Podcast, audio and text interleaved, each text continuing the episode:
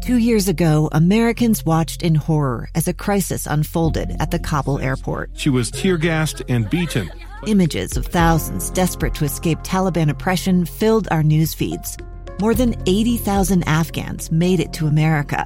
But the story didn't end there. It was very cold. There was no power, no heat. Who would help our newest neighbors? I'm Andrea Smardon. In Stranger Becomes Neighbor, you'll hear the stories of some remarkable refugees who left their homes and their dreams behind only to start over from zero. Their only possession was three blankets. And you'll meet Americans who stepped up to help them. You want me to come when you deliver your baby. What can one person do in the face of an international disaster decades in the making? That's Stranger Becomes Neighbor. Find us at kslpodcast.com, follow us on Apple Podcasts, or anywhere else you listen. Welcome back to Live Mic. I'm Lee Lonsberry. I have shared with you before that I am a graduate of Brigham Young University, and I am a huge fan of space and NASA and all things out there.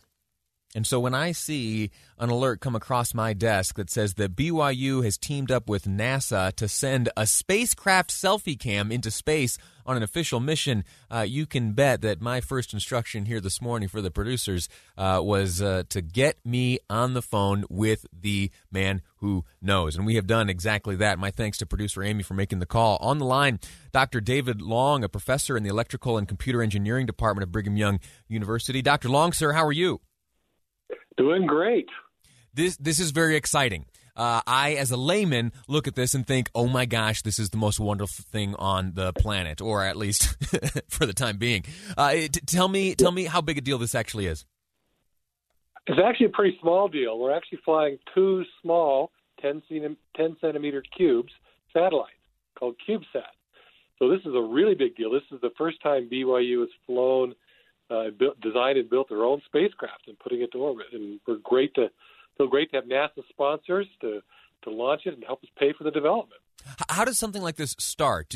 Does does NASA put out a flyer that says, "Hey, you guys want to make us a little camera to send up into space," and then you you know assess your resources and capabilities and go to it, or what happens? Well, in this case, NASA uh, wants to be involved in training and recruiting engineers for the future. So they put a program called uh, the Undergraduate Instrumentation Program, where universities can propose projects that are built and designed by undergraduate students to fly instruments, either on aircraft or balloons or in space. And so I had a couple of undergraduate students come to me, uh, and they wanted to talk about doing a special class in spacecraft. And so we per- built this class. I used to work at NASA JPL, and so I kind of knew this stuff.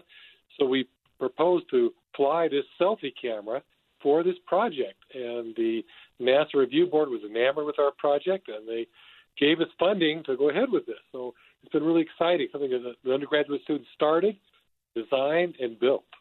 How does the craft work? So uh, these little CubeSats are launched in a little dispenser. It's kind of like a Pez dispenser. It's a you stack the cubes up, and you have a spring that pushes them out, and they go flying into space. Uh, ours is designed that immediately upon release, it starts running its cameras, collecting pictures of its own deployment and of the deployment of the spacecraft around it. It's got a camera on each face, so it creates spherical images of the of the area around it, the space around it. So basically, this spacecraft is taking a, a sort of a video snapshot of its own deployment from the launch vehicle. And by so doing, it gets pictures of the launch vehicle of the spacecraft, and so it can inspect them to make sure that they're okay, that they're safe, everything's working just fine. This is a sort of prototype demonstration mission. So this is uh, uh our first chance to really try this out and see if it works. In the future, we're hoping that NASA could use this technology to build small flyaway spacecraft that whenever they want to uh, find out their spacecraft okay, they just throw one of these essentially out the window disposable. They collect the pictures and they can check to make sure everything's okay on the outside of their spacecraft. Very cool. What's the timeline for this? When will we see this BYU spacecraft up uh, up in space? So we don't have the precise launch date, but we just uh, two weeks ago integrated our spacecraft into the launch vehicle, which means we anticipate being launched by the end of the month or an early part of this December. We're uh, anxious to get this up and going. Will you be able to to receive those images as soon as they're captured by your technology, or how soon will you know if this is a success? Well, that's a, that's a good question. So uh, normally in a non-COVID year, we'd all go to the launch site. We do all our operations right from there. Uh, at this time, what we're going to do is have to wait for the first orbit when the spacecraft comes around mm-hmm. after launch. Spacecraft passes over BYU about uh, once a day, and we get to talk to it for about 15 minutes in a low-rate internet connection, and we'll start downloading our images there. So all the images that it takes in the first few minutes of deployment will take us about six weeks to download and look at. And so as soon as we have the images, we'll start posting them and making them available to people. Our spherical images will be really nice because we'll be able to put out a virtual reality image that people put on their VR headsets and see what it's like being in space and being launched from another spacecraft for real. It's not a simulation. Very cool. We're speaking with Dr. David Long, a professor in the Electrical and Computer Engineering Department at Brigham Young University, on the occasion of uh, completing a, a, space cam of sorts, uh, a device able to look uh, essentially at spacecraft, send uh, photographs back. You, you, mentioned, Doctor, that you'd spent some time working for the Jet Propulsion Laboratory. Uh, talk to me, take, taking a step backwards, talk to me about like this chapter in space exploration and space work and the advancement in technology going to space. How does how does this current era uh, compare to the past? Are, are, we are we passing through uh, something historic right now? I believe so. Uh, spacecraft have traditionally been very, very expensive, in part because they're expensive to launch and you have to do a lot of safety and reliability. But now access to space is getting cheaper, and electronics and design capabilities are getting better. So we can shrink gigantic spacecraft down to much smaller and therefore more inexpensive spacecraft. So now we have companies that are launching constellations of spacecraft to provide internet from space this is something that was unimaginable when I started my career at NASA 30 years ago. How long before we make it to Mars? Oh, I wish I knew the answer to that. I've wanted to go to Mars since I was a teenager, back in the old Apollo era days. Uh, we'll have to see. Tesla's uh, well on their way. Elon Musk and his group, they may uh, they may get there soon. Outstanding. Uh, well, does this does this spark excitement for future projects? Are there are there other things that are being worked on at uh, Brigham Young University uh, that'll make their way into space? Your hopes? Oh yes, uh, we've actually my, my students and I have been involved in the development of remote sensing spacecraft, where we can measure uh, the conditions of sea ice and melting in the Arctic and the Antarctic, the Amazon deforestation. We've been looking at measuring winds over the ocean. We've actually been designing software and running and processing data for NASA, to helping design some of their spacecraft.